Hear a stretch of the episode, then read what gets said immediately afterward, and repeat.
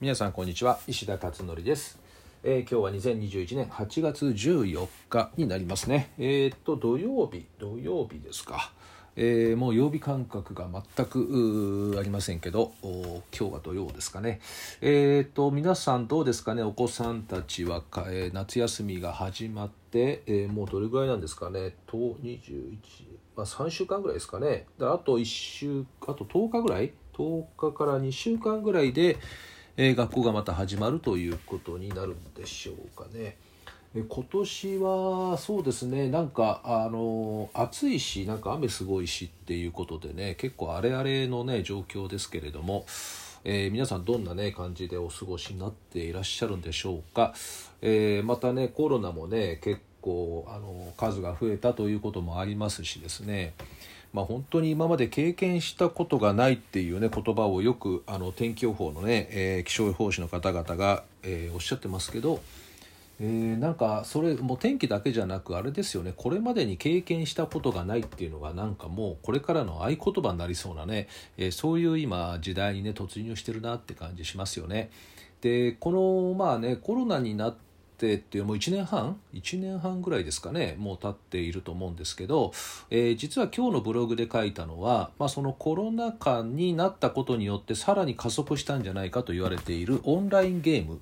に関するですね課金問題ですね。課金問題、まあ、お金をかあの、ねえー出してこういろんなアイテムを買ったりとかなんかするのありますよね。まあ、ゲームってみんな無料で始めるけどあれってゲーム会社の意図としては当然課金してそこでお金が入るから儲かるっていうモデルなんで、えー当然課金させていくような流れに当然なっているわけですよね。ボランティア活動じゃないのでね。経済活動をしているのでゲーム会社もですね、えーそうするとですねゲームオンラインゲームはまあ大人もねやってる人もたくさんいますけどまあ、子どもたちは相当ハマってますよね、えーどれぐらいの子がハマってるかというデータはないんですけれども、まあ、私が把握してるぐらいで言うとどんぐらいかな、まあ、小学校の高学年から中学校高校まで含めていくと、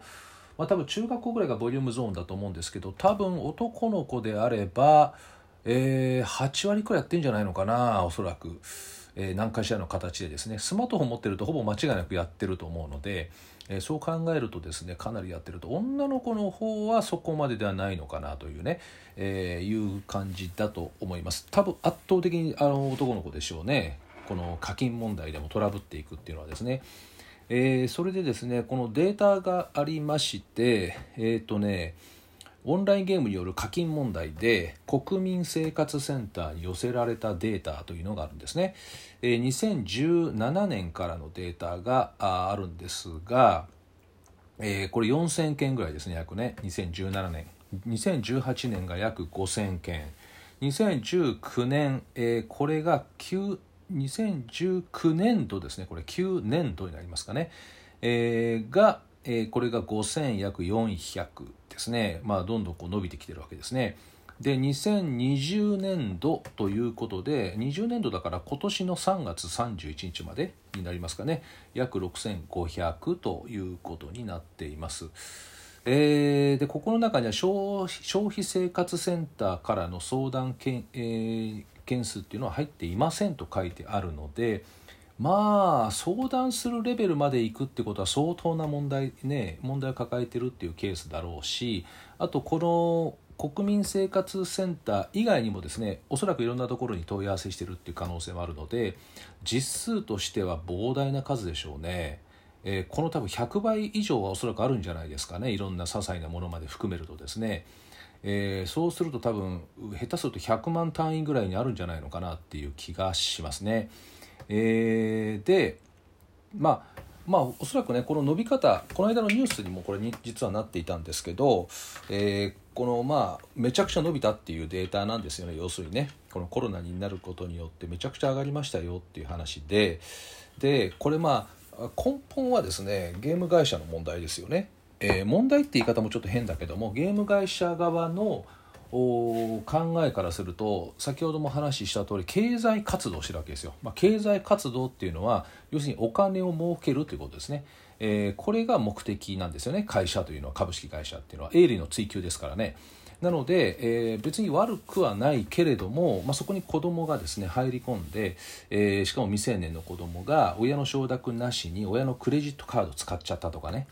えー、高額な課金をしてしまったとかいうことができてしまうということです。まあ、もちろんゲーム機とかスマホにも機能制限っていうのがあってね、まあ、それを設定すればある程度の問題を防ぐことはできるんだろうけれども親のクレジットカードでもできてしまうっていう問題は依然としてあるわけですよね。まあ、そうなってくるとこれ親の問題じゃないかっていうのもね一方でやっぱ出てきますよね当然のことながら。だから何でもそうだけども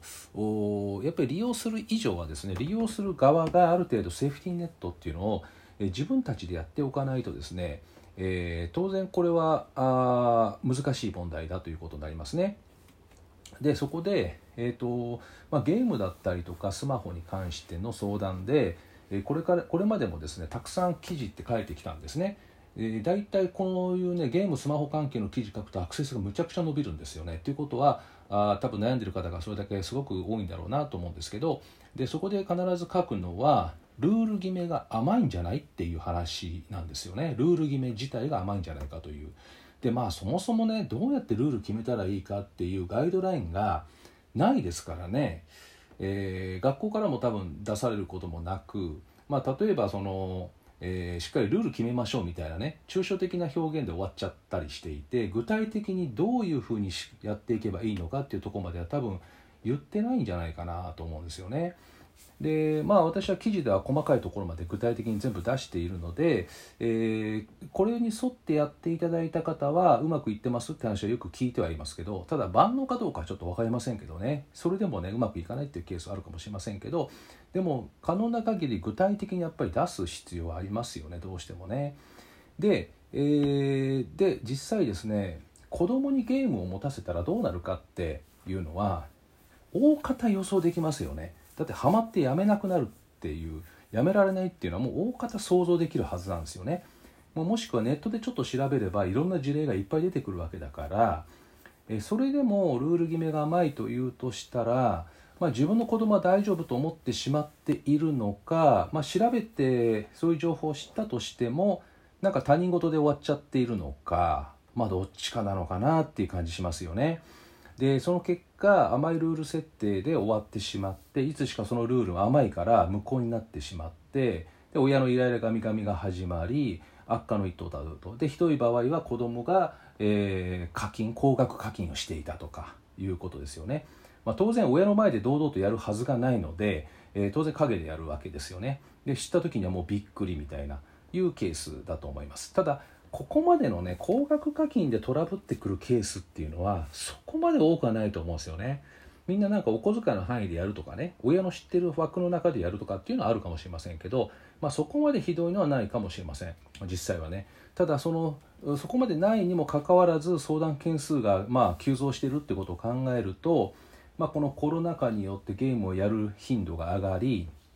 えー、それでまああまあ多少ね、えー、なんかどこも出かけられないからまあしょうがないかなゲームぐらいっていうようなところから始まってエスカレートしてしまった子も中にはいるんでしょうねおそらく。